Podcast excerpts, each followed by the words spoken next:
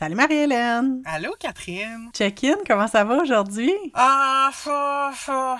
l'hiver est long, euh, mais je suis quand même, comme d'habitude, super contente d'enregistrer avec toi aujourd'hui. Puis je suis excitée aussi parce que demain, je vais me faire couper les cheveux. Oh. Normalement, c'est pas super excitant, mais en temps de pandémie, c'est comme la grosse sortie du mois. Fait que j'ai bien hâte. Et toi, comment vas-tu?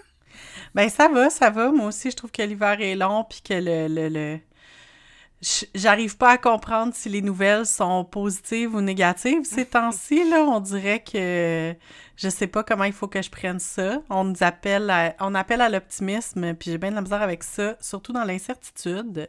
Mais écoute euh, je suis bien excitée aujourd'hui parce que j'ai un nouveau micro. Fait que j'espère que je sonne bien puis euh, j'espère que je m'en sers adéquatement. C'est bien excitant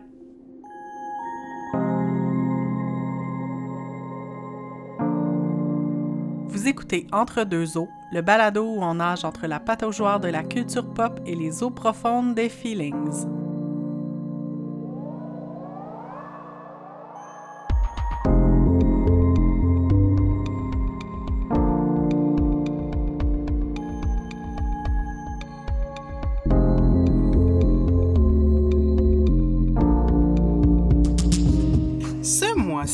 Entre deux eaux, on a décidé d'aborder un autre, euh, un champ mal aimé ou mal compris de la culture pop, c'est-à-dire la musique country.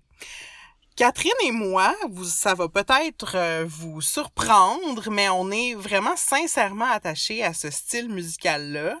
Puis on va vous raconter aujourd'hui d'où ça nous vient, cet amour, depuis quand euh, c'est arrivé dans nos vies est-ce qu'on a déjà possédé un cheval? Et autres questions connexes. Après, on va vous proposer une entrevue avec Camille Tremblay-Fournier, qui est mon amie et mon ancienne collègue de radio, co-animatrice de la très populaire émission Pour l'amour de Johnny sur les ondes de Réel Radio à la radio étudiante de Luco en Outaouais. Puis évidemment, après, on va revenir sur quelques points euh, soulevés dans l'entrevue, puis on va vraiment plonger en eau profonde dans des grandes questions comme le country, est-ce que ça peut être féministe?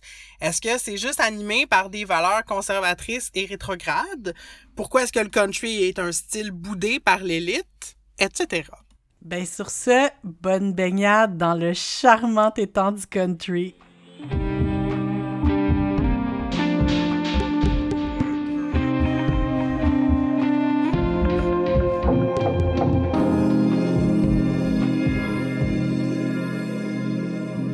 Charmant étang, disions-nous. Alors, on va commencer à nager euh, doucement en vous racontant euh, comment le country est entré dans nos vies. Fait que toi, Catherine, euh, c'est quoi ton histoire avec le country? Comment ça s'est présenté à tes oreilles? Ben, il n'y avait pas vraiment de country à la maison à proprement dit. Mes parents écoutaient vraiment beaucoup de chansons françaises. Fait que, tu sais, il y avait beaucoup, tu sais, du Ferré, du Brel, du Brassin. Ça, c'était beaucoup présent chez nous. Puis, euh, peut-être plus mon père qui écoutait un peu plus des chansonniers québécois, mais plus folk, tu sais, genre Richard Desjardins, Stephen Faulkner, des trucs de même, quoique Stephen Faulkner est pas mal country, mais en tout cas, tu sais, ça restait un peu parlais pas vraiment de country. Puis moi, j'aimais vraiment beaucoup la musique québécoise. C'était vraiment ça. Fait que, tu sais, des influences de, tu d'écouter Daniel Bélanger vraiment beaucoup. Daniel Boucher, j'aimais le trad avec mes aïeux. Ça allait un peu dans tous les sens. Euh, puis quand je suis arrivée à l'université vers 2007, en fait, à cette époque-là, je faisais euh, de la radio euh, à la radio étudiante de l'UCO. Puis euh, je faisais beaucoup de critiques d'albums, surtout d'albums québécois. Puis je me suis retrouvée avec à faire la critique du premier album du groupe Jaune, qui est un groupe de Sherbrooke. Leur album s'appelle Le Plumage. C'est sorti en 2007 c'est très, très, très country. Puis je suis arrivée avec cette épiphanie-là de me dire, ben voyons, c'est donc ben bon du country, puis pourquoi les gens disent qu'ils aiment pas ça? Principalement parce que c'était tellement joyeux, tellement rassembleur, tellement de party, tu sais, je me disais, ça peut ne pas être ta musique préférée, mais genre, ça se peut pas que t'aimes pas ça, là, comme... Fait que j'ai comme sauté dans le vide à partir de ce moment-là, puis quelques semaines plus tard, je me retrouvais à la barre d'une émission country sur les ondes de Réel Radio avec Camille. Donc, on va vous parler de ça un peu plus en détail. Mais c'est ça, ça a été comme une grande aventure, le début d'une grande aventure. Puis pour moi, le country, comme un peu partout, on dirait qu'on essayait de ramasser du country. On se rendait compte que tout était un peu country finalement, où beaucoup de choses étaient country. pour moi, ça correspond plus à un état d'âme. Euh, puis pour vous donner une idée, les groupes que j'écoutais à l'époque, c'était beaucoup, comme dans, les artistes qu'on faisait beaucoup jouer à, Pour l'amour de Johnny, il y avait Mara Tremblay, y avait Danny Placard, Madame Moustache, euh, un peu d'anglo aussi, comme euh, United Steelworkers of Montreal. Fait que beaucoup la scène montréalaise des années, mettons, 2005-2010, c'était vraiment ça notre, notre centre d'intérêt principal là-dedans, puis mon amour du country s'est développé à l'intérieur de tout ça. Puis toi, Marie-Hélène, comment le country est rentré dans ta vie? Ah, mais c'est drôle parce que, tu sais, quand on préparait l'épisode, je me disais...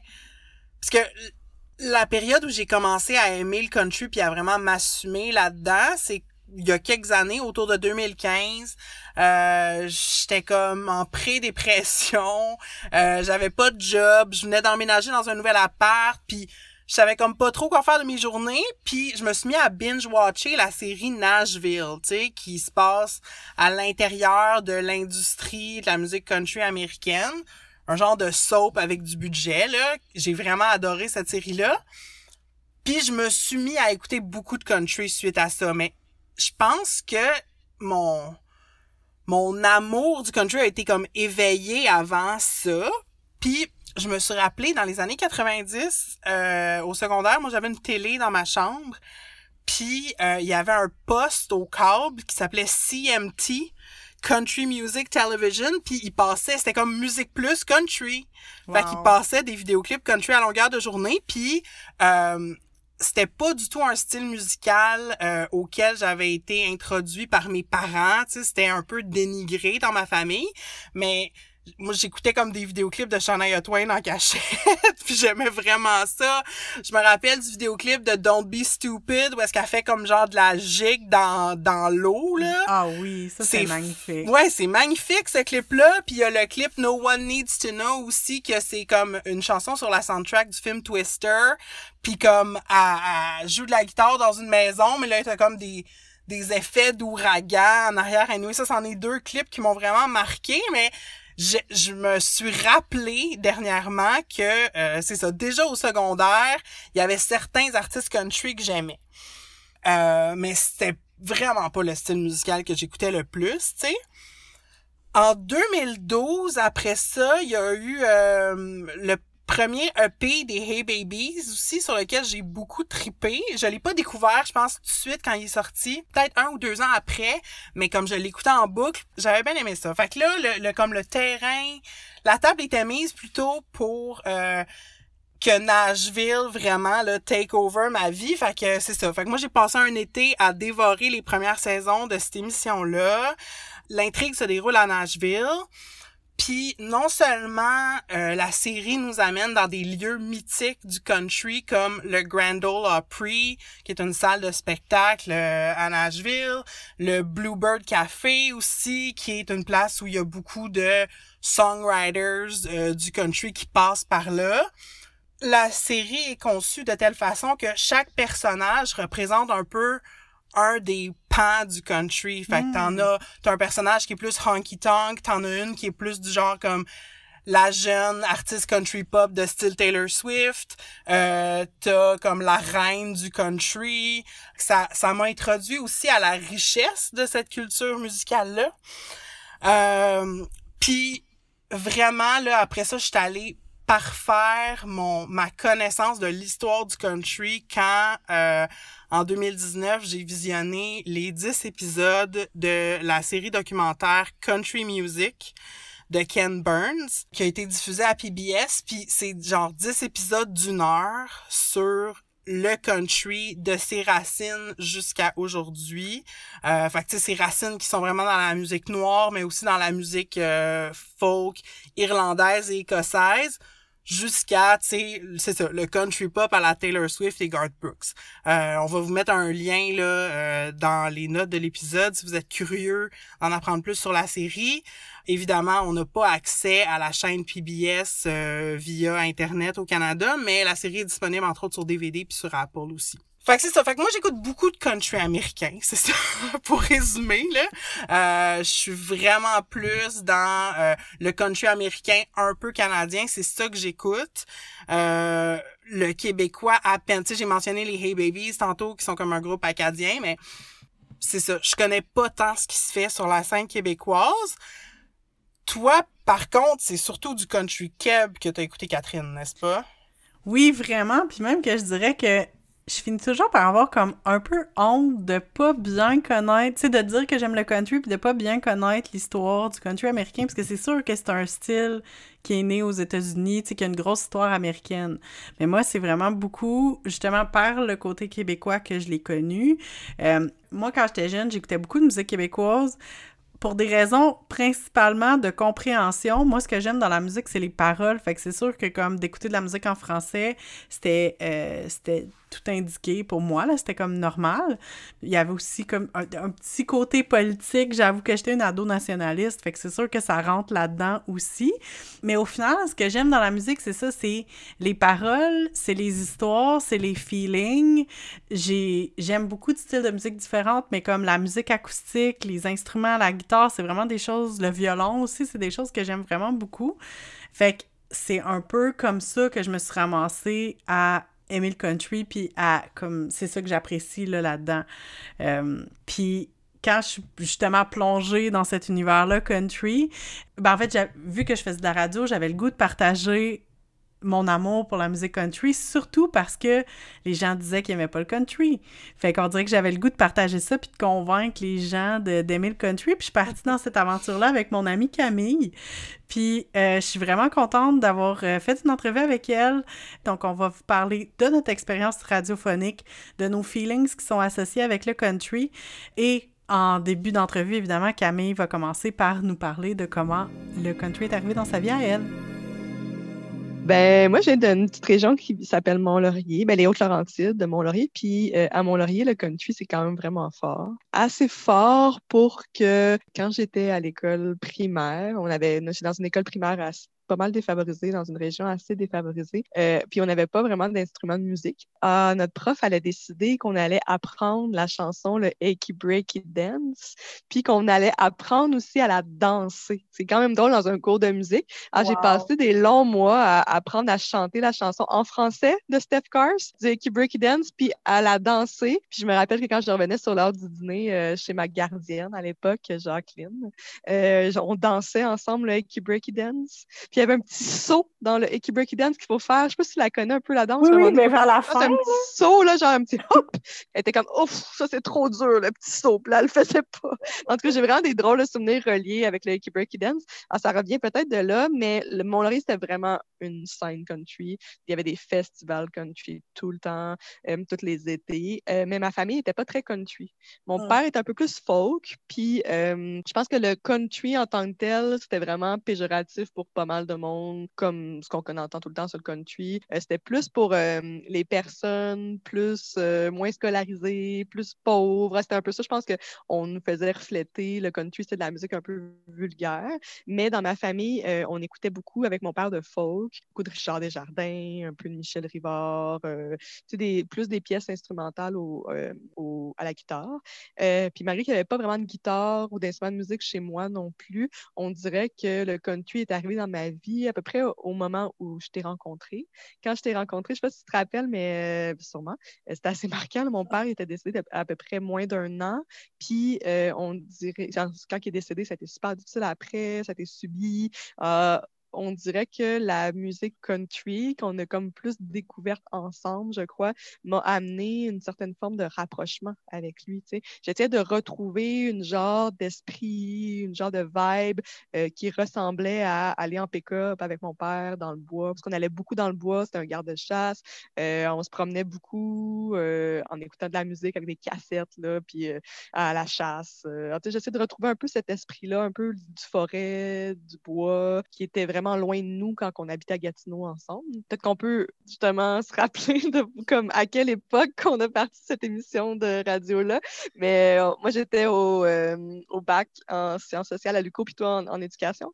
Ouais. Puis euh, j'ai un drôle de souvenir. Je sais pas si tu te rappelles, j'essaie de me réfléchir quand est-ce que ça avait starté, mais c'est tellement une période floue pour moi parce que j'étais une période quand même de deuil de mon père, justement. Mais je me rappelle que dans mon nouvel appartement que je venais genre d'emménager, il n'était pas encore 100% fini comme d'être que les meubles soient placés, tout ça. Puis qu'il y avait un, je sais pas pourquoi, mais un gros matelas dans le salon. Oui, oui, J'essaie de me rappeler pourquoi il y avait un matelas dans le salon, mais en tout cas, il y avait un gros matelas dans une grosse pièce vide, puis on s'était comme assis sur ce matelas-là, puis qu'on avait fait un genre de brainstorm. Puis là, je sais plus si c'est toi qui m'avais proposé ton idée de sur le country, on avait brainstormé ensemble. Tu t'en rappelles-tu? Ben oui, ben je me souviens que je t'avais approché. Euh, puis ce qui est quand même spécial, puis quand j'y repense, c'est qu'à cette époque-là, tu sais, on se connaissait, mais on n'était pas encore, tu sais, j'irais pas jusqu'à dire qu'on était amis, tu sais, on était des connaissances, mais on n'était pas nécessairement amis à cette époque-là. Puis j'avais eu l'idée de faire une émission sur le country. Je voulais faire ça avec quelqu'un, puis c'était toi à, qui j'avais pensé parce que tu travaillais au café étudiant à l'époque, puis que souvent tu travaillais pendant que moi je faisais mon émission de radio, puis que je pense que c'est comme ça qu'on avait commencé à se parler parce que j'étais allée me chercher un café pendant genre une pause musicale ou après mon émission quelque chose, puis t'étais comme Hey, c'est toi qui fais jouer du Marat Tremblay à radio. Puis que là, j'avais fait comme Oh mon Dieu, comme quelqu'un d'autre connaît Marat Tremblay parce que mon, mon approche pour faire euh, mon émission de radio à l'époque, c'était vraiment juste comme je mets ce que moi j'ai envie d'écouter, puis peu importe si personne aime ça, je m'en crisse un peu. Mais là, tu sais, toi, t'étais comme, hey, j'aime vraiment ça que tu fasses jouer du Marat Tremblay. Fait que là, on dirait que dans ma tête, ça a juste fait comme, OK, mais Camille, elle aime Marat Tremblay, fait qu'elle pourrait faire l'émission de country avec moi. Wow, je me rappelais pas de tout ça. Mon Dieu, qu'il faut beaucoup de cerveau pour se rappeler des choses. Ah, c'est ben Marat Tremblay qui nous a unis. Oui, oui, oui. Wow. après ça, tu sais, je me souviens de quand j'étais allée chez toi pour qu'on parle un peu, puis que j'essaye un peu je me souviens d'avoir essayé de te convaincre, tu sais, que tu n'étais vraiment pas convaincu, puis tu étais comme, OK, je sais pas trop. On dirait, je me vois encore dans ton appartement, puis de faire comme, OK, ça te tente-tu? Puis je me souviens aussi que moi, moi j'étais partie avec un titre qui était tout le monde aime le country, puis j'étais comme vraiment convaincue, puis j'étais OK, ça va s'appeler de même, puis toi, t'étais comme non, je suis vraiment pas à l'aise avec ce titre comme t'étais pas prête à affirmer cette phrase de genre tout le monde aime le country. Ouais, je me rappelle parce que dans le fond, ton point, c'était que tout le monde aime le country, mais les gens ne le savent pas encore. Ouais. moi, j'étais comme non, mais je pense qu'il y a vraiment beaucoup de monde qui haïssent fondamentalement le country, ça fait c'est plus tout le monde haït le country. Mais maintenant, je pense quand même un bon titre parce que ça pourrait être comme une genre de boutarde un peu au fait que tout, le monde haït un peu ça. Ou ben tout le monde dit j'aime tout. Souvent, moi, ce que j'entends, puis ce que j'entendais quand j'étais jeune, ah ouais, mais j'aime tout sauf le country. C'est drôle, ça, c'est Mara Tremblay, parce que c'est vrai maintenant que tu me le rappelles. Je pense que Mara Tremblay, à part mon père, c'est mes amis, le fondement du country. C'est que j'avais vraiment une gang d'amis au cégep, qu'on a commencé à vraiment triper sur Mara Tremblay, puis on était bien entendu vraiment comme à l'extérieur de la mode. Là. Personne aimait ça, puis on le vivait un peu comme une fierté, puis au même moment, une grande honte. Puis là, je me rappelle qu'on écoutait ça, on écoutait, mettons, Tout nu avec toi, puis les tunes comme Le Bateau, puis tout le premier album du Chihuahua, super fort, dans l'auto de mon ami Tammy, en s'en allant à Maniwaki. Puis on était comme, ah, c'est la seule qui avait comme un char, là, à cette époque-là, puis euh, on criait super fort, puis on chantait ça. Puis c'est resté comme, c'était de la musique, puis je me rappelle, la première fois que j'ai entendu, j'ai vraiment aimé ça, mais en même temps, c'était super dissonant dans mes oreilles. Genre, les années 2000, c'était vraiment des années où tout était comme, je trouve, plus formaté. Le son était facile, puis mes oreilles n'étaient pas habituées non plus. Alors, j'avais jamais entendu comme de distorsion, j'avais jamais entendu des accords country, mais aussi grunge. Puis j'étais comme, j'aimais vraiment ça, mais en même temps, je trouvais ça comme vraiment répugnant. Puis maintenant, quand j'en réécoute, je trouve ça drôle, je trouve ça tellement normal, tellement mainstream. Puis l'année passée, aux îles de la Madeleine, quand je travaillais là-bas, j'ai rencontré Mara Tremblay pour un spectacle super intime. C'est un spectacle de comme 30 personnes dans un mini, mini, mini resto. Euh, où on était, puis on a soupé ensemble après. C'était comme ça la formule, un peu tout le monde était avec tout le monde, puis on jase. Puis j'étais comme, mon Dieu, c'est fou que, dans les maudites années 2000 où rien n'était possible. Genre, euh, ce son-là était un son tellement dissonant, mais euh, je trouve ça cool de savoir que c'est ce qui nous a, euh, ce qui nous a ralliés ensemble. Ah, c'est encore plus une belle genèse que je pensais. oui, mais non, je pense que notre, histoire est quand même belle, puis c'est pour ça que j'avais comme envie de la raconter aussi, puis je trouve que j'ai comme l'impression qu'elle était country aussi. Mais ce qui est drôle avec l'émission qu'on a faite à Gatineau, c'est aussi qu'on a... ben moi, première, c'est la première fois que je faisais la radio, puis j'avais, quand j'ai dit oui, je me rappelle que dans ma tête, je me suis dit, wow, Camille, tu viens de perdre ton père, t'es en deuil, il y a comme plus rien qui fait du sens, de 20 ans. Genre, pourquoi tu ferais pas ça? Je me rappelle, je me suis dit, t'as rien à perdre. Genre, c'est Gatineau, c'était nouveau la radio, c'était une, nouvelle radio, pas qui avait pas de temps d'envergure. Non, non, c'est ah, J'étais juste genre, t'as rien à perdre, puis de toute manière, sais pas ce que tu fais de tes journées parce que tu vas pas bien. Puis je me rappelle que cette émission-là, pendant longtemps, ça a été vraiment comme une genre de bouée. Là. Tu sais, je me levais parce qu'il fallait que j'aille faire l'émission de radio country. Ah, mais... que la musique aussi, ça a été un, genre de bouée, un genre de repère. Tu sais, je pense que je, réfléchissais, je me suis dit, le country dans ma vie, ça a été euh, country folk. J'y reviens toujours quand je ne vais pas super bien. C'est mm-hmm. comme une. Euh, pas tant pour me complaindre, peut-être, mais peut-être aussi un peu dans la douleur ou dans la tristesse, mais aussi parce que ça résonne avec ce que je file, tu sais. Dans mes meilleurs moments, j'ai comme pas tant envie d'écouter du country, tu sais, ou du folk, mais quand ça va pas super bien, hein, je pense que cette musique-là, qu'on découvrait sans cesse à l'époque aussi, parce qu'il y avait MySpace, avec MySpace, on, a, on, trouvait tout le temps des nouveaux groupes reliés avec d'autres groupes, puis il y avait une effervescence dans ces années-là autour de la thématique du country, folk, trash, grunge, rock, tu sais. Ah, c'était vraiment une belle période pour juste en découvrir, puis vivre plein d'affaires avec d'autres mondes au même moment, là. Oui, toi, t'étais vraiment bonne pour comme aller à la pêche du MySpace, là. On dirait comme que tu me sortais tout le temps des affaires que j'étais comme, j'ai jamais entendu parler de ça. Que j'avais trouvé aussi spécial avec notre émission, c'est qu'on a moi, en tout cas, il y, a quelque chose que j'ai, en réfléchissant, je me suis dit, il y avait une tension quand même foquée à notre émission où on, euh, on découvrait la musique. En tout cas, pour moi, je découvrais la musique country, mais au même moment, je me rendais compte que euh, la musique country, euh, c'était une source de plein de contradictions, de plein de tensions. Tu sais, c'était autant de la musique quand même vraiment euh, macho, voire misogyne des fois. C'est de la musique aussi des fois white trash. tu sais, ça m'a pris du mm. temps avant de comprendre qu'il y avait des origines avec le blues, plus la race, les, les, les, personnes racisées, l'immigration, tu sais, qu'il y avait des, comme des femmes cool aussi qui faisaient du country mais on était toujours, je me rappelle, pris dans cette tension-là. On voulait vraiment, genre, rendre le country cool, puis on voulait que le, montrer aux gens qu'on aimait ça, puis ça nous faisait du bien, mais au même moment, on se rendait compte qu'il y avait comme qu'il y avait plein de pentes glissantes là, dans ce sujet-là. Tellement. Puis c'est ça que je trouve drôle parce que, ben, tu sais, moi aussi, euh, je découvrais le country à cette époque-là, c'est sûr, là, tu sais, je plongeais un peu dedans. Mais en même temps, ce que je me souvenais aussi, c'est que pour moi, en tout cas, c'était vraiment une période, j'ai envie de dire, pré-féministe dans mon histoire à moi parce que je me disais pas encore féministe, ça m'intéressait. Tu sais, je connaissais juste pas ça. Mm. Tu sais, je pense pas que j'étais contre le féminisme, mais tu sais, je connaissais pas ça. Puis tu sais, je sais que toi, à cette époque-là, ben, tu sais, c'est sûr que tu un peu fait découvrir le féminisme. Moi, c'était quand même déjà présent, mais c'était présent, en, mais... en évolution. Mais aussi, il y avait personne qui aimait ça. C'était un peu comme le country, c'était le pré-féministe, personne n'aimait ça. C'était vraiment une période creuse du féminisme. Tu te faisais un peu traiter de conne quand tu étais féministe. C'était un peu synonyme. Ah, c'est une époque où on s'est comme émancipé de ça aussi. Tu sais.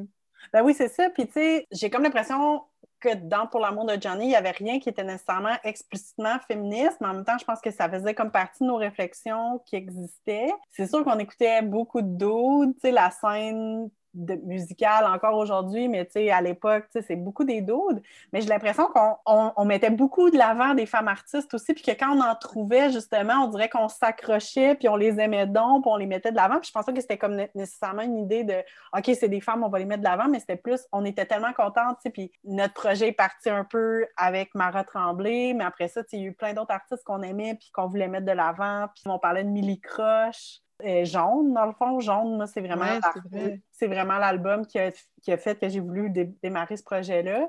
Tu sais, je pense qu'on mettait, on avait quand même des artistes féminines qu'on essayait de mettre de l'avant, tout en étant dans un univers qui était vraiment weird. C'était une, drôle de tension dans laquelle on naviguait. Puis je pense aussi d'avoir euh, été des. s'être pris des pseudonymes, parce que ça aussi qui est drôle dans toute cette histoire-là, c'est que tu m'étais arrivé avec le fait, ben, ça serait le fun d'avoir des pseudonymes. Puis là, j'étais comme, What? OK, mais encore là, j'avais rien à perdre. J'étais comme, oh, c'est pas grave, tu sais, euh, allons-y. Euh, pas... Mais c'était intéressant aussi parce que ça amenait, comme moi je le comprends encore aujourd'hui, qu'il y avait un peu une blague, tu sais, tout le monde aime le country. Euh, dans le fond, tout le monde, tout le monde haït pas mal le country. Donc, si, mettons, entre guillemets, donc si on veut euh, en faire quelque chose qui va être comme convaincant. Il faut aussi euh, nous-mêmes rendre ça un peu rigolo, comme un peu une joke, en prenant des pseudonymes. Ça nous permettait de rendre ça comme pas trop sérieux. Tu sais. ouais. Euh, j'avais vraiment aimé cette idée-là. C'est ça, j'allais dire. J'en reviens pas qu'on parle depuis aussi longtemps puis qu'on a réussi à éluder le fait qu'on avait des pseudonymes puis qu'on les a pas encore dit. Mais Ah. nos personnages étaient vraiment juste nous, dans le fond. On avait des Ben- pseudonymes, mais ça s'arrêtait un peu là. là tu Mais sais. grossi un peu quand même, parce que j'ai vraiment l'impression que. Ouais. Parce que c'est ça, tu sais, tantôt tu disais c'est un projet qu'on faisait sans se prendre au sérieux, mais je pense qu'on se prenait au sérieux aussi. J'ai l'impression qu'il y avait les deux. C'est-à-dire que c'était complètement. La facture qu'on essayait de lui donner était comme un peu rigolote, justement, parce qu'on était comme deux cowgirls qui parlaient comme.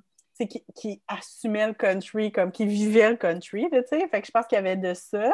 Mais je pense aussi que nos personnages nous ressemblaient beaucoup, puis qu'on faisait pas nécessairement de gros efforts particuliers pour comme inventer des personnages, mais ça nous permettait de d'exagérer des traits, puis d'être comme, c'est ça, d'être over the top, là, puis de juste faire comme, voici Ouais, ça nous permettait de nous sortir, je pense, de notre. euh, sais, cette émission-là nous permettait de sortir un peu de notre quotidien, puis de notre Mhm. identité, qui on était, là, tu sais, des étudiantes, un peu blasées d'une certaine époque, euh, qui se politisaient. Tu sais, c'est comme. Ouais. Ça nous permettait de se mettre comme euh, dans un autre mood, puis ce mood-là était le mood de on vous présente des trucs qu'on aime, des trucs Oui, qu'on on avait le droit d'aimer ces choses-là parce qu'on les avait trouvées sur MySpace, puis parce qu'on avait une tribune, parce qu'on avait un pseudonyme, on avait le droit d'en parler, tu sais. oui. Moi, c'est pas des choses que je pense que j'aurais été à l'aise de mettre de l'avant autant si j'avais pas décidé que j'en avais un pseudonyme, tu sais. Ça faisait comme vraiment, euh, ça, ça légitimait un peu qu'on prenait la parole, le micro dans une émission de radio pour parler de country, tu sais. Puis j'ai tellement l'impression qu'on s'est offert des libertés qu'on n'aurait pas pris autrement, là, tu sais. Le fait d'avoir une émission nous permettait de rencontrer des gens, de leur parler. En, tout cas, c'était ouais, vraiment une, une période euh, que j'ai trouvée quand même drôle. Ouais. Ouais. Mais, mais je, je trouve que c'était une période country, justement. Oui. Parce que, parce qu'au final, je trouve qu'on a eu, tout le long de ce projet-là, on a eu une définition très large de ce qu'était le country. Puis, tu sais, je pense qu'on n'a jamais été pu- puriste. On a vraiment été large, mais je pense que comme notre projet rentrait dans notre définition, comme tu sais, si on avait un, si on avait eu un regard extérieur sur notre projet, ce qu'on peut avoir maintenant, il était clairement country dans nos termes. Ouais, il était vraiment fait avec de la colle puis des, des petits bâtons de popsicle. Ça, c'est sûr. Là. Ben oui, on intégrait juste ce qu'on aimait. Moi, c'est ça que j'aimais, c'est que après, j'essayais de lire. Je me rappelle la fois, j'avais essayé de lire des livres sur le country, voir les origines puis tout. Puis j'étais comme, ah, ça, il en existe des podcasts là-dessus. Il y avait, je me rappelle une fille qui faisait déjà un podcast, euh, je pense à CISM, qui était comme country avec plus américain, avec comme toutes les bases du country, les classiques puis tout. Puis euh, J'étais comme, ah non, nous autres, c'est pas ça. Nous autres, c'est vraiment plus genre comme des nouvelles affaires trouvées, cochonnées dans MySpace au fond de différentes affaires qu'on aime puis qu'on aurait envie que les gens connaissent. Moi, c'est ça que j'ai aimé, c'est que ça nous a permis vraiment d'explorer musicalement. Puis ça me manque quand même maintenant. Des fois, je suis comme. J'aurais aimé qu'on j'aille autant euh, la possibilité d'explorer. Ça nous donnait comme un but, là, une opportunité d'aller explorer, de trouver des nouveaux bands, de trouver des nouvelles aspirations. euh, c'est moins, ouais, moins évident euh, maintenant avec le fait que MySpace, c'est comme plus de réseau social en lien avec la musique qui existe vraiment. Oui, parce que, ben, comme tu dis, c'était comme une période quand même effervescente pour le country, en gros guillemets, à l'époque.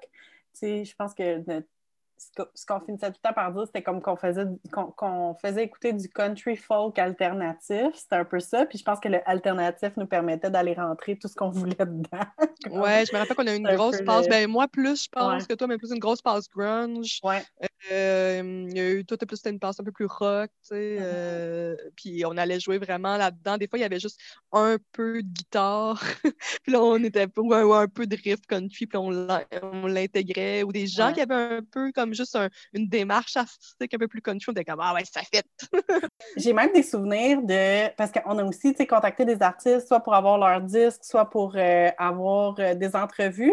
Puis j'ai comme le souvenir d'avoir. euh, tu sais, qu'il y avait des artistes qui étaient comme, mais moi, je suis pas country, là, tu sais, comme qui, qui, qui voulaient pas l'étiquette country ou qu'on lisait sur des artistes que nous, c'était comme des classiques. Mais je pense que c'était Carl-Éric Hudon qu'on avait dans nos classiques, mettons, mais que j'avais lu quelque part que lui, il se disait vraiment pas country, puis on était comme, bon, encore un autre qui... Tu sais, je pense que... Mais je pense qu'il y avait aussi ça avec nos, avec nos espèces de, de, de- d'alter ego, nos personnages, qu'on pouvait dire comme, ah oui, mais tu sais, lui, il dit qu'il est pas country, mais nous, on le sait que dans son cœur, il est country, c'est juste qu'il sait pas. Tu sais, c'était comme un peu notre ton, j'ai l'impression. Oui, juste parce qu'on avait des pseudonymes dans une émission spécifiquement de country. On pouvait juste mettre ce qu'on voulait. Moi, c'est ça que j'aimais. C'est comme le caractère un peu dadaïste de notre émission. Là. Genre, on pouvait juste y foutre ce qu'on voulait, ce qui nous tentait d'écouter à ce moment-là. Puis il n'y avait comme pas de contrôle. Il y avait personne qui nous surveillait si on était country, pas country. Il n'y avait pas de la police du country. Là. Ah, c'était vraiment le fun de pouvoir essayer des choses.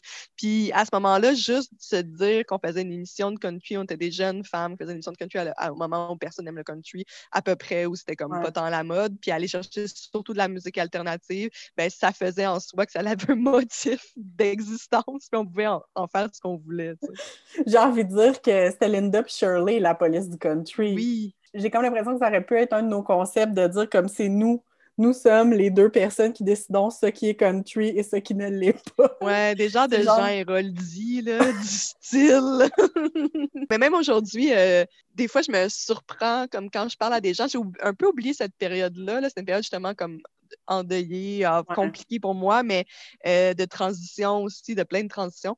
Ah, des fois, j'oublie un peu que ça existait, ce projet-là, mais pourtant, c'est un projet qui m'a quand même tenu euh, en haleine là, sur, genre, dans ma vie quotidienne. Puis des fois, des personnes me disent, genre, ah ouais, mais tu le country, ou font des jokes. Là, ça, on entend mmh. encore, comme moi, j'entends encore souvent les jokes, là, genre, ouais, mais pas le country, ou ah, c'est du country. Puis moi, je me rends compte que je, que je comprends pas que c'est des jokes. Ça m'est arrivé récemment, tu quelqu'un était genre euh, Ah ouais, mets telle tune de country, puis j'étais comme Ouais!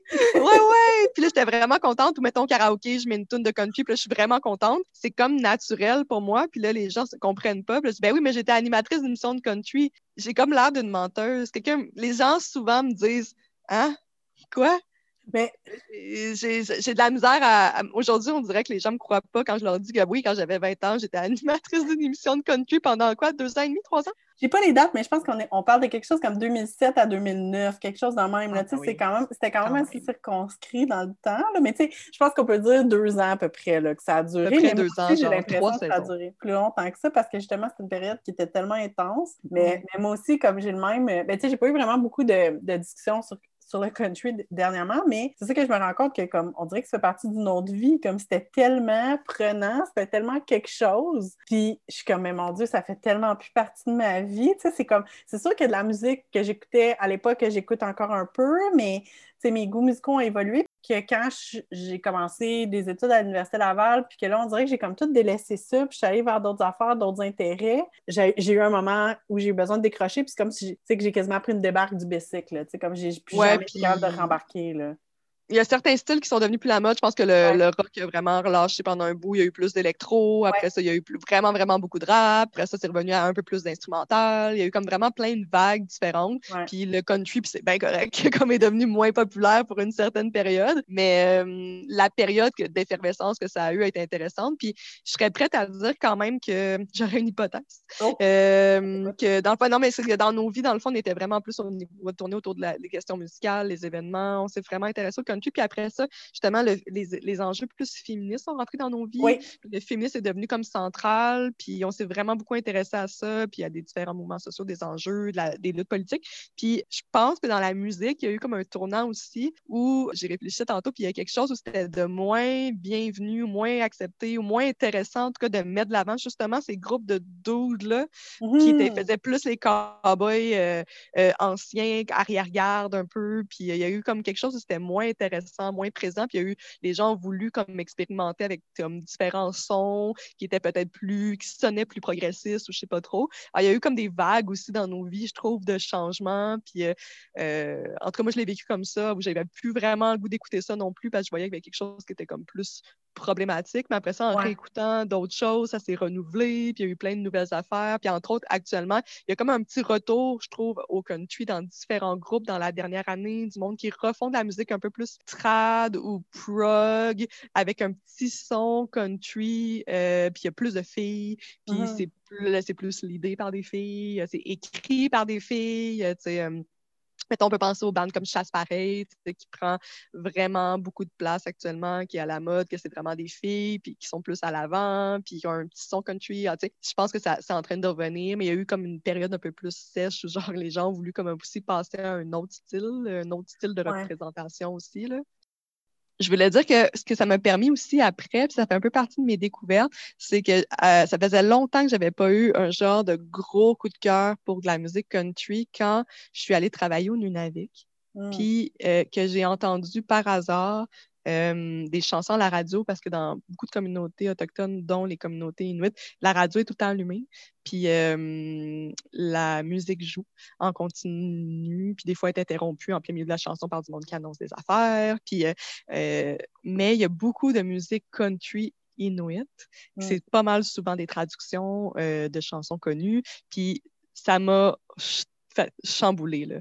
Les chansons en Inuktitut country, c'est tellement beau, c'est tellement doux. C'est, euh, le son, c'est comme un peu plus low-fi souvent, puis ça a vraiment quelque chose de qui pogne au cœur. J'ai souvent essayé de les retrouver, de les googler. Tu sais, c'est dur à trouver parce que c'est pas nécessairement des chansons. Des fois, ils les ont à la radio locale, puis euh, ils ont plein plein de tapes, mais ils ont pas, c'est pas nécessairement sur Internet. Mais je dirais d'aller chercher sur Internet genre country music, Inuit ou Inuktitut. Il y a vraiment quelque chose de magnifique, puis c'est super contradictoire, puis fucké, mais il y a aussi à la radio, dans les communautés autochtones, mais aussi chez les Inuits, beaucoup de chansons en Inuktitut qui sont des chansons country, mais qui sont religieuses, Mm. euh, souvent catholiques. Alors ça, c'est vraiment weird, mais c'est ces chansons-là que j'ai trouvées aussi super belles. Euh, pour les funérailles, par exemple, il y a souvent des tunes un Mm. peu country en Inuktitut qui sont vraiment douces, vraiment belles, vraiment poignantes. Euh, ça a été vraiment mes, mes grosses découvertes. Puis sinon, j'ai découvert aussi tout le country acadien parce que dans les dernières années, j'ai été travailler euh, aux îles de la Madeleine. Puis un peu comme dans les communautés autochtones, la radio est toujours ouverte partout. Puis il y a énormément d'émissions country. Il y a comme genre trois émissions country par semaine de radio. Puis là, au début, je me dis, ah, je vais faire une émission de radio country à la radio. Puis là, je me dis comme, eh non, il y a déjà trois émissions de radio country. Puis euh, avec tout ça, tu sais, country acadien, country américain. Puis, euh, mais la musique acadienne country Mm. est vraiment drôle. Moi, c'est comme un genre réservoir de jokes que j'ai encore aujourd'hui au quotidien. Tu sais, comme il y a une chanson euh, de, qui s'appelle, euh, que j'ai eu dans la tête tout l'été passé. C'est peut-être à ce ma découverte, là. C'est Mojito, moi et tout. puis c'est genre vraiment drôle. C'est, googler, là, mais Mojito, Mojito, puis euh, d'un certain Leblanc, quelque chose. Puis euh, toutes les blagues dites en genre de langue franco-acadienne sont comme magnifiques. C'est des perles. Il y en a plein, plein, plein. Là, tu sais, sur la pêche, sur les homards, sur la vie insulaire. Ah, ça, c'est, c'est dans mes highlights des dernières années euh, que j'ai, j'ai adoré. Là, tu sais. D'aller travailler dans les différentes communautés autochtones, ça m'a vraiment euh, aussi fait renaître de l'amour pour le country, puis de Ouais. chanter des tunes country avec les personnes avec qui j'étais. Ça a été comme vraiment des, des beaux moments, puis ça m'a vraiment redonné envie d'en écouter plus. Euh, c'est ça, ça c'est vraiment euh, des belles découvertes. Hey, mais je suis vraiment contente d'avoir parlé de ça avec toi aujourd'hui. Ça faisait vraiment longtemps qu'on n'avait pas parlé de country. Je trouve que c'est le fun, genre presque 15 ans plus tard, d'avoir un regard là-dessus. puis 15 de- ans! Ah ben Linda puis Shirley sont toujours euh, vivantes. toujours vivantes. Toujours vivantes. Elles vivent dans nos cœurs, en tout cas. Ah ben mais- peut-être un retour un jour, peut-être qu'on se fera une émission spéciale Ah, c'est pour les clair. mais 20 ans. Merci vraiment, Camille, d'avoir pris le temps de parler de ça avec moi. Avec plaisir, c'était euh, vraiment une belle pause euh, de télétravail pour moi.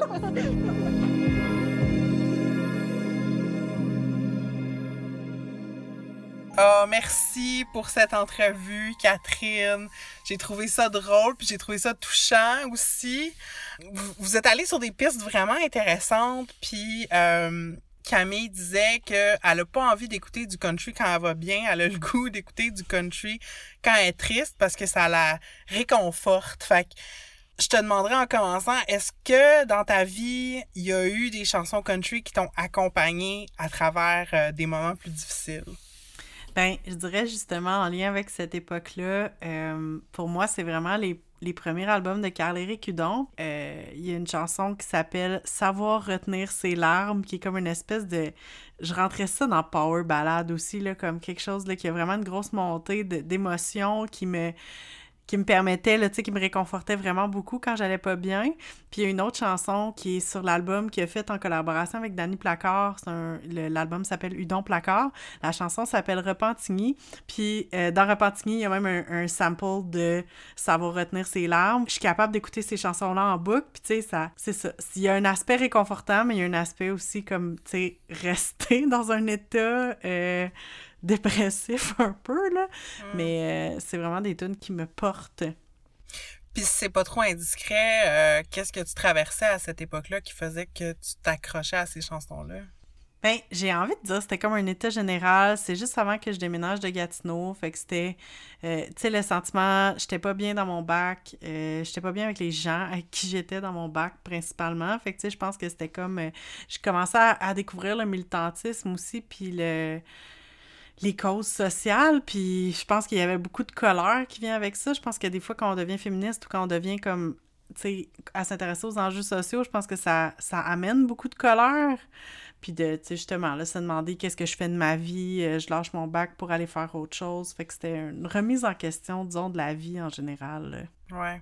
Se sentir incompris, puis euh, trouver refuge dans la musique. Mm-hmm. Trouver refuge dans de la musique que personne aime et, ou que personne connaît. de la musique que euh, seul Shirley et Linda te comprennent d'aimer. Puis justement, parlant de pseudonyme, tu j'entendais un peu dans l'entrevue que vous aviez un peu peur de vous assumer publiquement, tu dans votre amour du country. Je pense que je connais la réponse, mais est-ce que ton amour du country, Catherine, est ironique? Est-ce que c'est un plaisir coupable? Ben, c'est je pense que c'est intéressant parce que justement, on a pris le choix de prendre des pseudonymes. Puis le, le choix de prendre des pseudonymes, je pense pas qu'on a énormément réfléchi à ça au départ. On a comme. C'est comme venu un peu dans le concept de l'émission. On a fait comme OK, on va faire ça, ça va être funny. Tu sais, je pense pas qu'on se cachait d'aimer ça nécessairement. Euh, mais sincèrement, j'aimais vraiment ça. Puis c'était vraiment ça dès le départ. Tu sais, quand écouté l'album du groupe Jaune, je me disais vraiment j'aime cette musique. Cette musique me fait littéralement du bien à l'intérieur. Mais toi, Marie-Hélène, est-ce que t'aimes ironiquement le country ou t'aimes... Ben, clairement pas, là. non, moi, j'aime vraiment ça. Puis, en fait, les gens qui... Euh, vont aimer le country parce qu'ils trouvent ça drôle, tu sais, comme ils vont aimer ça pour en rigoler. Moi, ça me tanne, en fait, un peu, là. Euh, oui, Dolly Parton, tu sais, j'aime ça. Pour vrai, sincèrement, il y a des chansons qui me font pleurer, tu sais. Euh, mais j'aime aussi des trucs qui sont comme considérés vraiment quétaines, tu sais, comme du Reba McIntyre ou comme des, des, des chanteuses pop country des années 90, que, tu sais, c'est, c'est pas le folk intello, là, du tout, tu sais, mais euh, j'aime ça sincèrement. Au même titre que j'aime sincèrement Céline Dion, tu sais. Moi, j'aime mm. pas Céline Dion au deuxième degré. Euh, en tout cas, si, je sais pas, je trouve ça plus intéressant. Puis en, même temps, c'est comme une musique tellement proche des émotions. Oui. Je trouve que comme tu te coupes, tu, tu rentres pas dedans vraiment si tu es juste là de loin à aimer ça au deuxième degré, tu sais. Ben, c'est ah. exactement ça. Mm Fait que justement, tu sais, le country, il peut aller... Euh, S'il y a un spectre du country, là, que d'un bord, t'as... Euh, sais, Willie Nelson puis euh, Richard Desjardins, puis que de l'autre bord, t'as Taylor Swift. Tu sais, euh, là-dedans, déjà, il y a un range, mais de ce que j'entends, c'est qu'à votre émission de radio, vous êtes même allé comme au-delà, tu sais, du spectre. Fait comme, c'est quoi ta définition du country? Ben, j'ai fini avec comme quatre éléments. Puis de ces quatre éléments-là, tu sais, je pense qu'il faut qu'il y en ait comme au moins un euh, et le plus possible, tu sais. Mm-hmm. Mais c'est sûr que comme la musique acoustique, euh, qui est très caractéristique avec des guitares, des violons, il y a comme des riffs de musique country, des harmonies vocales aussi. Ça, je pense que c'est comme un des éléments. Euh, L'autre élément auquel je pense, c'est que ça va raconter soit des histoires du quotidien. Tu sais, je pense à la chanson que j'aime beaucoup, Le frigidaire de Tex Le Corps, tu sais, qui vont parler de vraiment des choses super concrètes, c'est ça? Ou encore des histoires de personnages. Puis là, je pense à la chanson Montigny euh, des frères Goyette. Fait que, tu sais, comme mettre comme un personnage... raconter l'histoire d'un personnage qui est comme un peu... Euh, ben c'est ça, là, qui est un peu country, un peu cowboy, un peu plus grand que nature, mais tu sais... Ou même euh, des chansons comme dans les chansons de, de Paul Darèche, tu sais, où ce qui parle de ses parents, ben tu sais, ça devient un peu comme des personnages, des hommages à mm. ces personnes-là.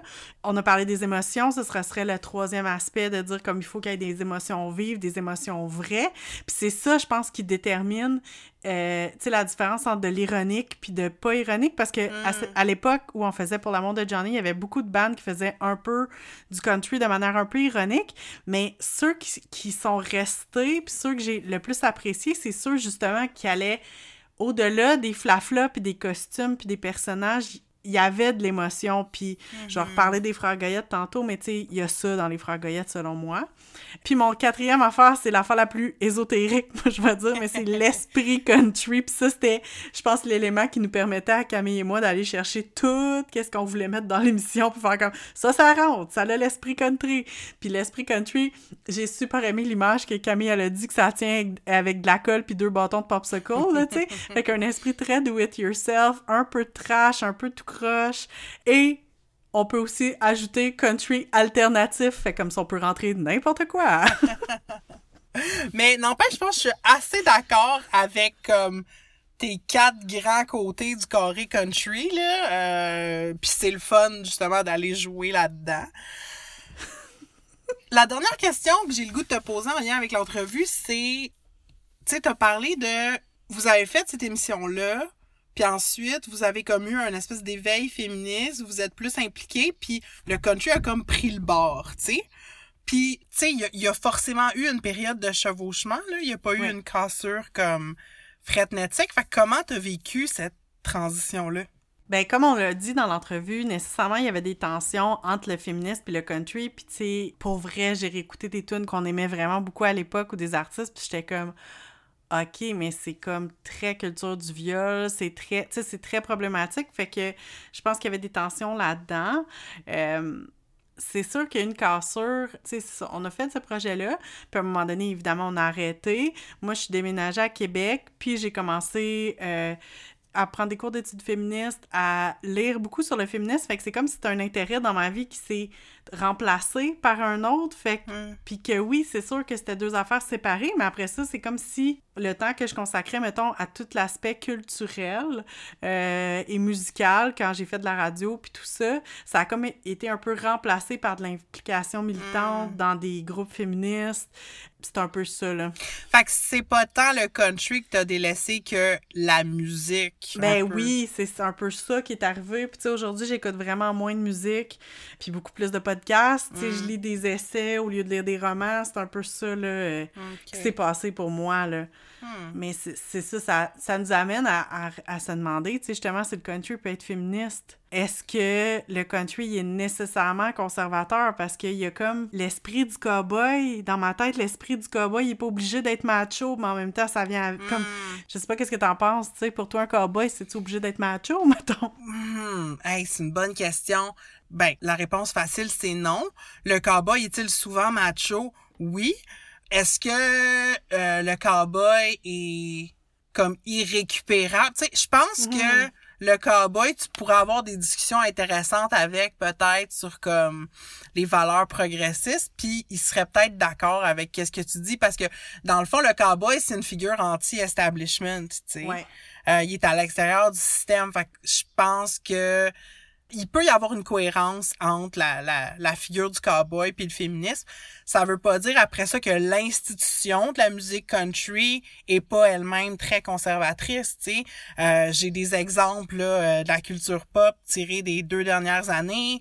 Euh, Bon, dernièrement, il y a un chanteur country que je connais pas beaucoup, mais qui a fait un coming out, tu sais. Puis c'est à peu près un des seuls artistes mainstream country euh, à avoir fait son coming out. Il s'appelle euh, TJ Osborne, tu sais. Puis il était out à sa famille, mais là, euh, dernièrement, il a fait une sortie publique, tu sais. Puis les gens se les gens faisaient la réflexion dans les médias que comme ok ça arrive jamais tu sais il y a des Mm. alliés mais il y a très peu de gens qui sont out Euh, il y a des problèmes de racisme dans l'industrie du country aussi euh, avec euh, ce qui s'est passé autour de Black Lives Matter l'année passée euh, il y a un groupe qui s'appelle ben qui s'appelait avant Lady Antebellum c'est eux qui ont Mm. fait la fameuse chanson euh, Need You Now là il est 3 heures du matin je bouille puis je m'ennuie de toi euh, Non, ça, Fait c'est nuance. Mais c'est ça, fait que Lady Antebellum ont changé leur nom parce que Antebellum, il y a une connotation vraiment avant la guerre de sécession, le passé sudiste, esclavagiste. Ils ont changé leur nom pour Lady A, tu sais, pour comme mieux passer. Sauf que là, il y a eu comme une grosse controverse parce que Lady A existait déjà. C'est une chanteuse de Oh. blues américaine. Puis là, c'est comme... Il y a eu comme une guerre de à qui appartient le nom Lady A. Fait que... euh, il y a un artiste aussi, un des seuls artistes country noirs que moi j'ai découvert à travers le fameux documentaire là, de Ken Burns qui s'appelle euh, Charlie Pride. C'est vraiment un pionnier, tu sais, puis il a, a eu beaucoup de succès, mais en même temps, tu sentais qu'il a toujours été un peu tenu à l'écart de l'industrie. Puis là, finalement, cette année, ils l'ont reconnu. Ils lui ont donné un prix hommage euh, lors d'un, d'un gala c'était comme cet automne, puis euh, évidemment, ça avait lieu dans le sud des États-Unis, puis les protocoles COVID étaient comme ordinaires, puis cet homme-là euh, était euh, dans la quatre-vingtaine. Quelques semaines après avoir accepté, reçu son prix, il est décédé de la COVID. Fait que là, il l'a-tu pogné au gala ou pas? C'est terrible. C'est vraiment terrible. On le sait pas, tu sais, s'il l'a pogné là, mais c'est, c'est vraiment weird, tu sais, de donner un prix hommage à quelqu'un puis que ça cause sa mort. Anyway, fait tu sais, là, ça, ce ne sont que quelques exemples, mais euh, il y a il y a des institutions, en fait, tu sais, on, on, on, vit dans une société euh, raciste et sexiste et euh, nécessairement les, les autres institutions au sein de notre société, que ce soit euh, l'industrie musicale as a whole, euh, l'industrie du cinéma, les médias, tout ça, sont aussi racistes et sexistes. Mais je pense que particulièrement euh, l'industrie du country, c'est là que ces valeurs-là sont peut-être les plus fortes, tu sais, au niveau institutionnel. Mais après ça, ça veut pas dire qu'il y a pas des artistes à l'intérieur de ça qui portent un autre message. Euh, tu sais, je pense aux Dixie Chicks, tu sais, euh, au début des années 2000 qui avaient dénoncé George W. Bush puis l'invasion de l'Irak. Après ça, ils ont été bannis des ondes pendant super longtemps. Puis là, ils ont fait un retour dernièrement, puis ils ont aussi changé leur nom parce qu'ils étaient comme Dixie. Bon, c'est encore une célébration du Sud, tu sais, la mm. Mason-Dixie Line. Fait qu'on s'appelle juste les Chicks maintenant. Euh, il y a des tensions. Il y a des tensions à l'intérieur de la musique country. Puis en fait, pour moi, ça fait partie du fait que c'est c'est intéressant aussi, tu sais, de s'intéresser à ce style musical-là, puis qu'est-ce qui en ressort. Puis souvent, ça va amener aussi un, rapport entre le, monde urbain puis le monde rural aussi. Mm. Au Québec, j'ai pas de, de, chiffres nécessairement, mais je sais que la musique qui pogne le plus en termes de nombre d'auditeurs, c'est vraiment la musique country qui va pogner beaucoup euh, en région surtout.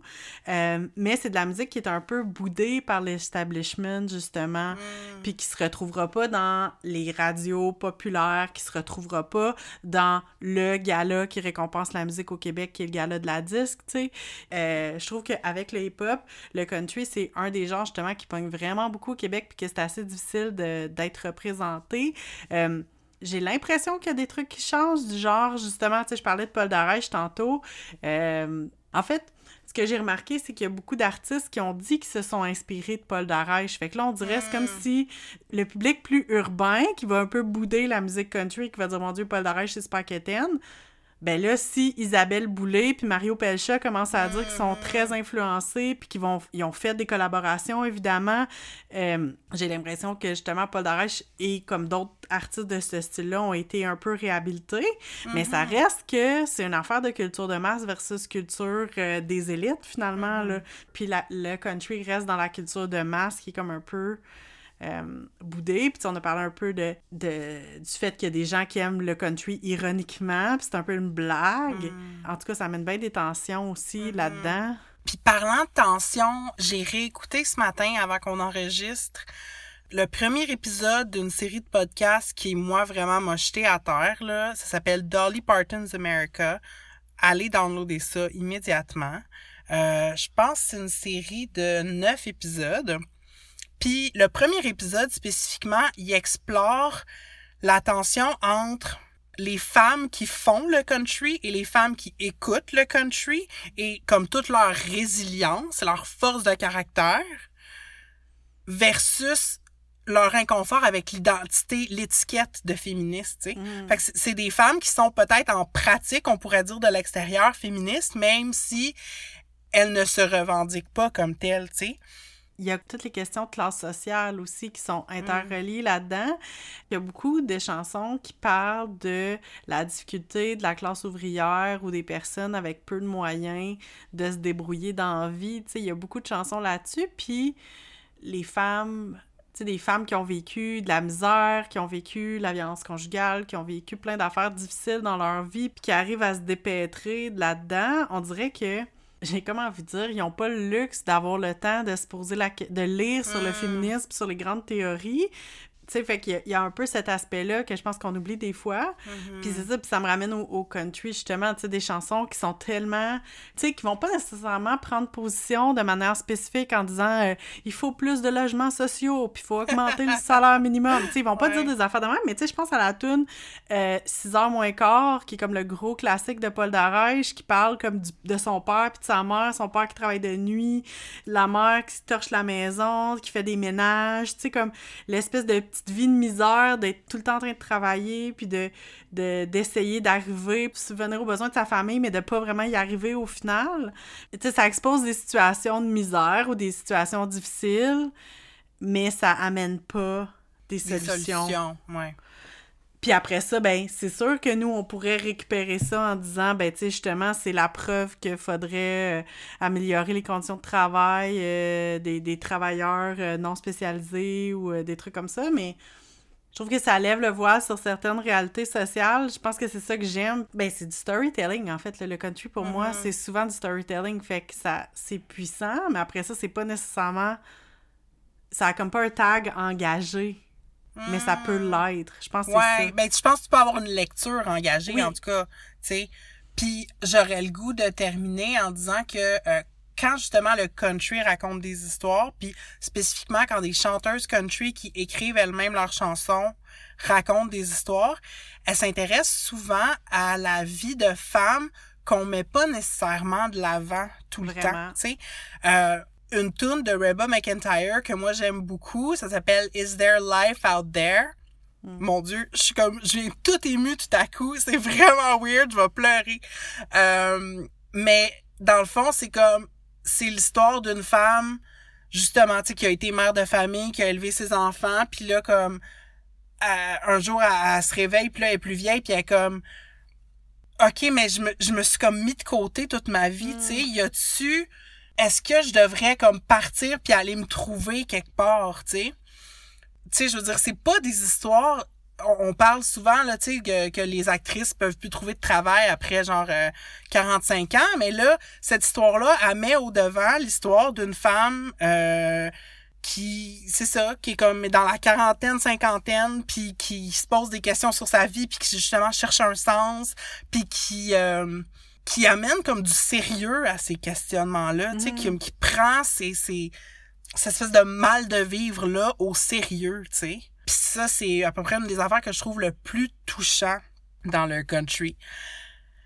Puis euh, parlant d'émotions de choses qui nous touchent en dernière partie, euh, on avait le goût euh, de se vautrer dans la douleur.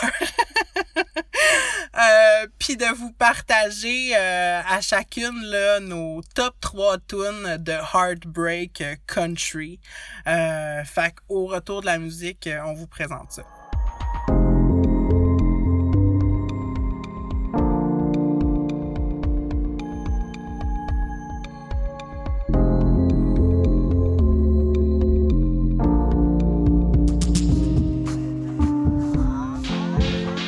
Est rendu au dernier segment de l'émission où on voulait vous partager euh, chacune notre top 3 de tunes country, de peine d'amour, les tunes de heartbreak. On est dans le country, on est dans des émotions exacerbées et dans des grandes histoires d'amour et souvent d'amour déchu. Marie-Hélène, ton top 3. Oh mon dieu, j'ai eu tellement de plaisir à bâtir cette liste-là. Euh, moi, je suis vraiment allée dans des classiques, là. Fait que euh, du country américain euh, des années 50 à 70. En commençant par Willie Nelson. Euh, Willie Nelson, que moi, je connaissais comme un vieux poteux, là. Jusqu'à tout récemment, j'étais comme, OK, je pense qu'il y a un bandeau, il y a des grands cheveux blancs longs, puis euh, il fume du weed, tu sais. Mais c'est un très, très grand auteur-compositeur. Euh, c'est une autre des choses que j'ai apprises en regardant le documentaire Country Music. Puis Blue Eyes Crying in the Rain, qui est ma première chanson, euh, c'est une des chansons qu'il a écrites et qu'il a interprétée lui-même. Euh, je trouve souvent que les chansons country les plus efficaces sont celles au concept les plus simples. Mhm. Euh, oui, ce sont des histoires, il y a beaucoup d'images, mais euh, c'est des choses auxquelles à peu près tout le monde peut s'identifier, tu sais. Fait que Blue Eyes Crying in the Rain, c'est, c'est la chanson d'un départ, euh, la fin d'une relation, mais tu sais, on n'a pas les circonstances précises, on n'a pas les détails, et donc n'importe qui peut entendre ça puis euh, relate.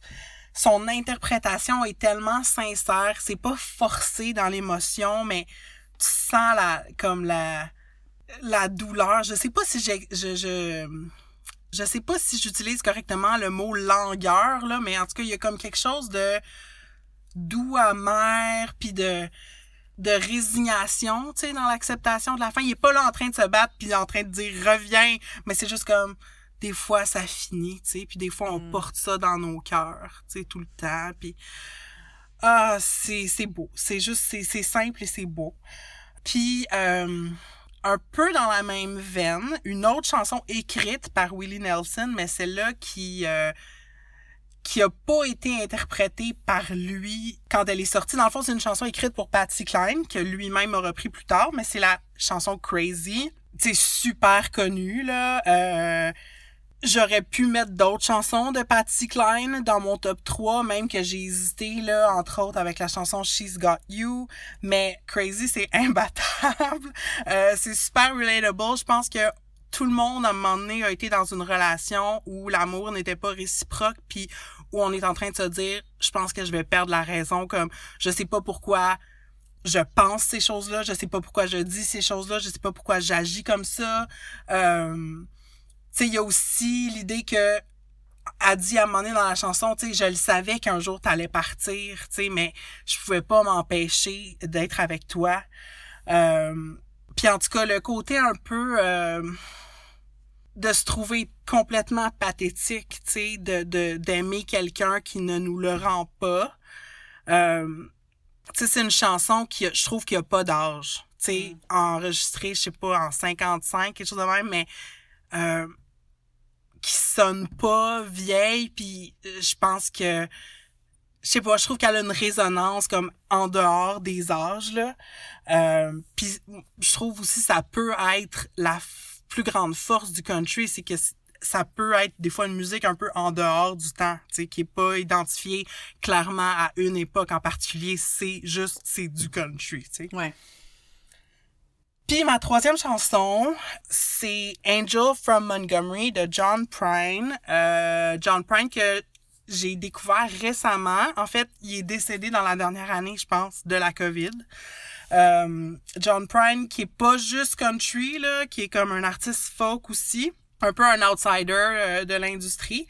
Cette chanson-là, Angel from Montgomery, elle est écrite du point de vue d'une femme parce qu'il dit, il dit c'est c'est une image que j'ai eue dans ma tête, tu sais, euh, d'une d'une femme justement, euh, tu sais, après tant d'années de mariage, qui se rend compte que il y a plus nécessairement d'amour dans sa relation, puis elle sait pas où qu'elle s'en va, puis c'est comme un peu la, la, la désillusion d'une vie, tu sais. C'est pas tant une toune de peine d'amour au sens de on s'est quitté mon chéri, mais genre juste comme notre amour est mort, tu sais.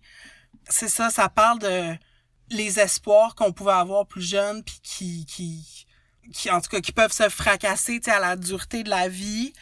Euh, c'est une chanson sur la misère mais comme ah mon dieu ça pogne au cœur là. J'ai réécouté tantôt quand on préparait l'épisode puis c'est ça fait tellement mal que c'est bon là. J'adore ça. Puis je dirais que c'est ça fait partie pour moi d'un sous-genre de la musique country qui est comme le heartbreak de cuisine là que t'es comme en train de faire ta vaisselle puis tu penses à comme tout qu'est-ce qui va mal. je sais pas si les gens peuvent relate, mais en tout cas, fait que ça serait mes trois euh, chansons euh, de peine d'amour que je vous invite à écouter. Magnifique. Et toi, Catherine, qu'est-ce que t'as mis dans ton top 3? Ben, moi, j'ai commencé mon top 3 avec une chanson des frères Goyette euh, dont j'ai parlé un peu tantôt. Euh, c'est vraiment un band de country qui rentre dans la catégorie un peu parodique. Euh, ils viennent du village de Champlain en Mauricie. Ils sont déguisés, ils ont des costumes. Mario Goyette, c'est pas son vrai nom, mais c'est le chanteur des frères Goyette. Puis, euh, tu Tennessee, je trouve que c'est une chanson qui s'écoute comme un film. Puis moi, j'aime tellement ça, ces chansons-là, où que on raconte vraiment une histoire, puis qu'il y a vraiment plusieurs, euh, plusieurs chapitres, tu sais. Mais en gros, c'est l'histoire d'un gars que sa blonde l'a quitté pour un cowboy du Tennessee, est parti aux États-Unis. Fait que là, on a notre dude qui extériorise sa peine en allant faire du trois roues dans le pit de sable, puis qui essaie de passer sa peine. Euh, j'ai relaté un peu au heartbreak de cuisine parce qu'à un moment donné, il il dit qu'il s'assoit dans sa maison tranquille, ça fait longtemps qu'il n'a pas été tout seul, puis il mange sa petite beurrée, puis il essaie de pas sombrer dans la peine. Puis finalement, euh, dans l'histoire, ça dit que c'est comme si la fille, elle voulait revenir, mais là, il dit Hey, ma grande, euh, si tu penses que je vais rouvrir la cour pour toi à grand coup de pelle, tu vas attendre que la neige dégèle. Mais la conclusion de la chanson, c'est qu'il finit par dire Non, non, mais si tu veux revenir, je load le pick-up, on part, on s'en va te chercher, il y a pas de problème, je m'occupe de tout, tu vas revenir. L'amour pour moi, ce n'est pas des pacotilles. Fait qu'on dirait c'est une chanson super justement super parodique du country mais en même temps qui reste les émotions, je les ressens tellement fort chaque fois que je l'entends, je suis comme chavirée par le film là, qui m'est proposé. Fait que je vous, je vous propose de prendre le temps de faire euh, le petit tour à Champlain dans le pit de sable, c'est très magnifique.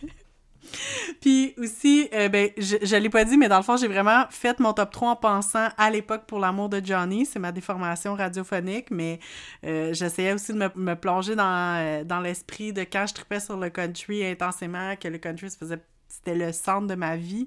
Puis dans ces années-là, il y avait une tune quand on voulait faire une tune qui faisait mal puis qui écorchait le cœur, on jouait la chanson L'amour fait mal de Monsieur Mono et il y a euh, Mara Tremblay qui participe à cette chanson-là, mais c'est sur un album de Monsieur Mono. Monsieur Mono étant euh, Éric Goulet, donc c'est un de ses projets euh, musicaux. Et L'amour fait mal, c'est tout simplement un cover traduit de Love Hurts de Nazareth. Puis ça montre à quel point c'est quoi mon approche au country parce que moi je connais L'amour fait mal de Monsieur Mono. Je sais que c'est un cover, mais il a fallu que je google pour savoir savoir c'était de qui. Fait que ça montre. Moi, je connais souvent les covers avant les originaux, même si c'est des classiques. Mais tu sais, on s'entend que j'avais déjà entendu la chanson, là, mais je savais pas. Je savais pas c'était qui qui chantait ça.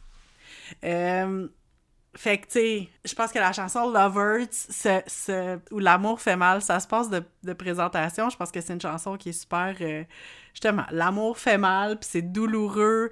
Euh, Monsieur Mono, il a toujours un style très lancinant, vraiment comme, tu sais, ça fait mal écouter ça, mais en même temps, des fois, ça peut être réconfortant.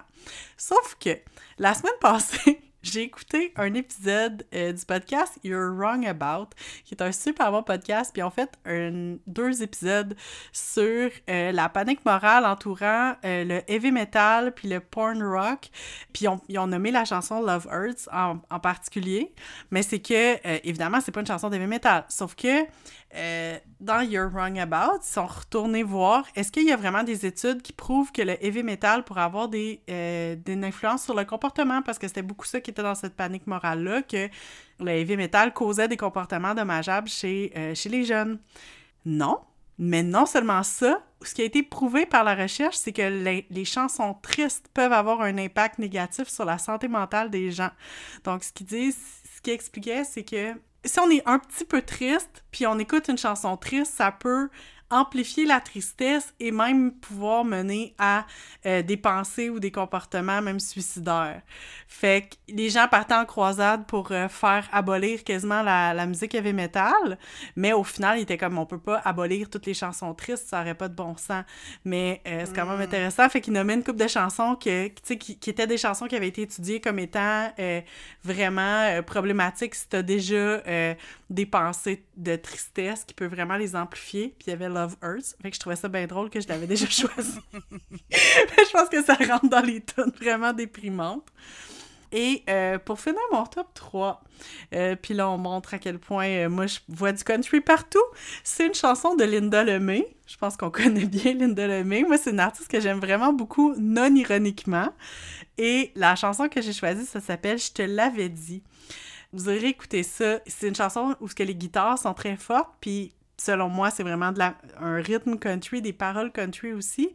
je te l'avais dit, c'est un peu la fille qui, qui dit à son partenaire, justement, tu sais, je te l'avais dit que mon cœur était déjà brisé, puis que ça se réparerait pas, puis que on peut pas... euh, En fait, moi, le bout, la phrase dans cette chanson-là qui me jette à terre euh, dans tous les sens, euh, c'est quand elle dit « On passe pas tout ce temps-là à gravir une échelle pour se ramasser en bas, puis encore croire au ciel. » Fait qu'on dirait dans, dans le contexte d'une euh, d'une peine d'amour, d'une fin d'histoire d'amour, on dirait que j'ai tellement relaté à cette chanson-là de me dire, que tu y vas, tu y crois, tu vas monter, puis finalement, tu te ramasses à terre, fait que tu, en te ramassant à terre, tu peux pas croire jamais que tu vas remonter, tu sais, fait que a... C'est ça, c'est- c'est du Linda à son meilleur, euh, qui a quand même une coupe de tunes qui, selon moi, sont country, même si c'est pas nécessairement une artiste country, mais... Écoute, des émotions raw, des, chan- des chansons en film aussi, ça aussi on en fait souvent, mais celle-là en particulier, là, c'est triste, c'est triste. Puis où est-ce qu'on va être capable, Catherine, d'écouter toutes ces chansons-là qu'on a nommées et plein d'autres? Ben là, écoute, c'est spécial parce que moi, quand je faisais de la radio country, on faisait jouer des tunes, justement. Mais là, en podcast, c'est pas mal plus compliqué avec les droits d'auteur et tout ça. Mais on vous a préparé une belle petite liste, une belle petite playlist sur Spotify. Fait que c'est sûr qu'on va vous partager le lien. Vous allez pouvoir aussi la chercher. La playlist s'appelle Tout le monde aime le country. Donc, si vous avez bien écouté, vous saurez que c'était le titre que je voulais initialement donner à mon émission de radio country. C'est sûr que les chansons qu'on a nommées dans l'émission, on les a mis dans la playlist, mais on en a mis plein d'autres. Puis vous allez voir si c'est américain, c'est Marie-Hélène, si c'est québécois, c'est moi. Mais euh, ça va être une belle liste que vous allez pouvoir euh, écouter en faisant la vaisselle. Oui, c'est ça, en nursant votre heartbreak. Fait qu'on vous souhaite des belles découvertes musicales.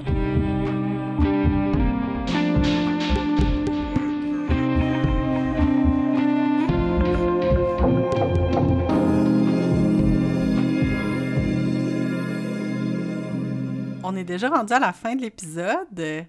Check out. Marie-Hélène, comment tu vas? Comment ça s'est passé? Ben, je suis toujours agréablement surprise à la fin de nos discussions de voir par où on est passé puis euh, sur quelle route on est allé. J'ai aussi comme un petit peu une peine d'amour. Parce que euh, je trouve qu'on enregistre pas assez souvent, toi puis moi. On a juste la chance d'avoir ces conversations-là profondes une fois par mois. Puis, euh, je sais pas, là, j'ai l'impression que je te parlerai plus souvent. Moi aussi, je trouve ça. Je pense qu'on devrait se parler plus souvent. Qu'est-ce qu'on fait? On passe-tu un épisode aux deux semaines? Ah, why not? OK, on fait ça, je suis game. OK, fait que là, à partir du mois d'avril, un épisode aux deux semaines. Mettons qu'on se dit à partir du vendredi 2 avril, là, pour que vous soyez sûr que c'est pas un poisson d'avril qu'on vous fait, un épisode aux deux semaines. OK, c'est très excitant. Marquez ça à vos calendriers, ça s'en vient, on change, euh, on change d'horaire. Wouhou! Yes! Fait que, ben, on va rentrer dans une nouvelle phase, là, de Entre deux eaux. Euh, c'est une belle occasion d'aller toucher encore plus de gens avec notre émission.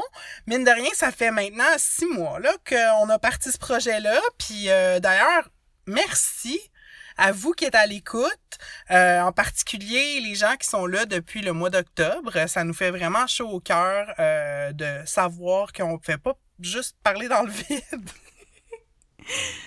Oui, puis pour parler à plus de gens, on aimerait vraiment ça. Si vous nous écoutez déjà, puis que vous nous aimez déjà, on vous met au défi de parler de nous. Fait que toi, qui es en train d'écouter le podcast, si t'aimes ce que t'entends, parle de nous à ton ami qui aime les podcasts. Tu peux aussi parler de nous à ton ami qui aime le country, lui envoyer cet épisode-là. Parle de nous à ton ami qui aime parler des feelings. Parle de nous à ton ami qui tripe sur Yves Jacques. Puis tu peux aussi nous taguer dans tes stories Instagram ou dans tes posts Facebook pour que plus de gens sachent qu'on existe. Quelle belle stratégie. Alors, euh, ben, revenez-nous donc le vendredi 2 avril euh, pour euh, une plongée dans un beau sujet qui va être le fandom, mais plus spécifiquement le shipping. Si tu sais pas c'est quoi le shipping, peut-être Google ça, c'est ça n'a pas rapport avec l'import-export, là, c'est autre chose.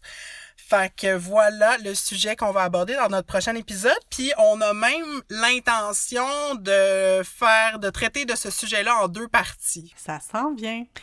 Donc, pour rien manquer de tout ça, euh, on vous invite à nous suivre sur Facebook puis sur Instagram. Notre handle, c'est entre-deux-eaux.balado, entre-deux-eaux, tout en lettres. Et vous pouvez, comme toujours, nous écrire un petit courriel à notre adresse entre-deux-eaux.balado.gmail.com. Encore une fois, entre-deux-eaux, tout en lettres. Si vous en avez les moyens, on vous encourage à participer financièrement au podcast en devenant un eau flotteur. Merci d'ailleurs aux nouvelles personnes qui se sont engagées dernièrement à faire des dons récurrents. C'est vraiment, vraiment, vraiment précieux. Puis ça va vraiment nous aider à améliorer notre projet. Oui, merci beaucoup. Puis pour les personnes qui sont intéressées à nous soutenir, rendez-vous sur notre page web au entredeuxeaux.pinecast.co. Puis un autre moyen de nous soutenir qui est tout à fait gratuit, c'est de nous mettre des étoiles et de soumettre des avis sur votre plateforme de balado préférée. Vous pouvez vous abonner au podcast sur Apple Podcasts, sur euh, Spotify et plusieurs autres applications. Fait que ben sur ce, on vous dit à la revoyure. Faut qu'on parte, notre cheval est parqué en double. OK. Ah, mais je, je vais le garder comment tu l'as dit. C'est trop beau, genre.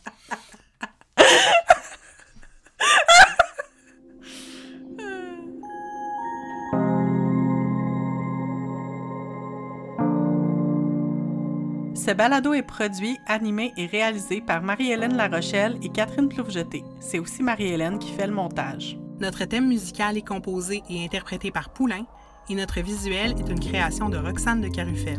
Nos épisodes sont enregistrés à la maison. Moi, Catherine, j'habite à Québec sur des terres qui font partie du territoire traditionnel non cédé des Hurons-Wendat. Et moi, Marie-Hélène, je suis à Montréal, au Diodiagué, un territoire autochtone non cédé gardé par la nation Keningehaga. Ce balado est une idée originale de Catherine Ploufjeté et Marie-Hélène Larochelle.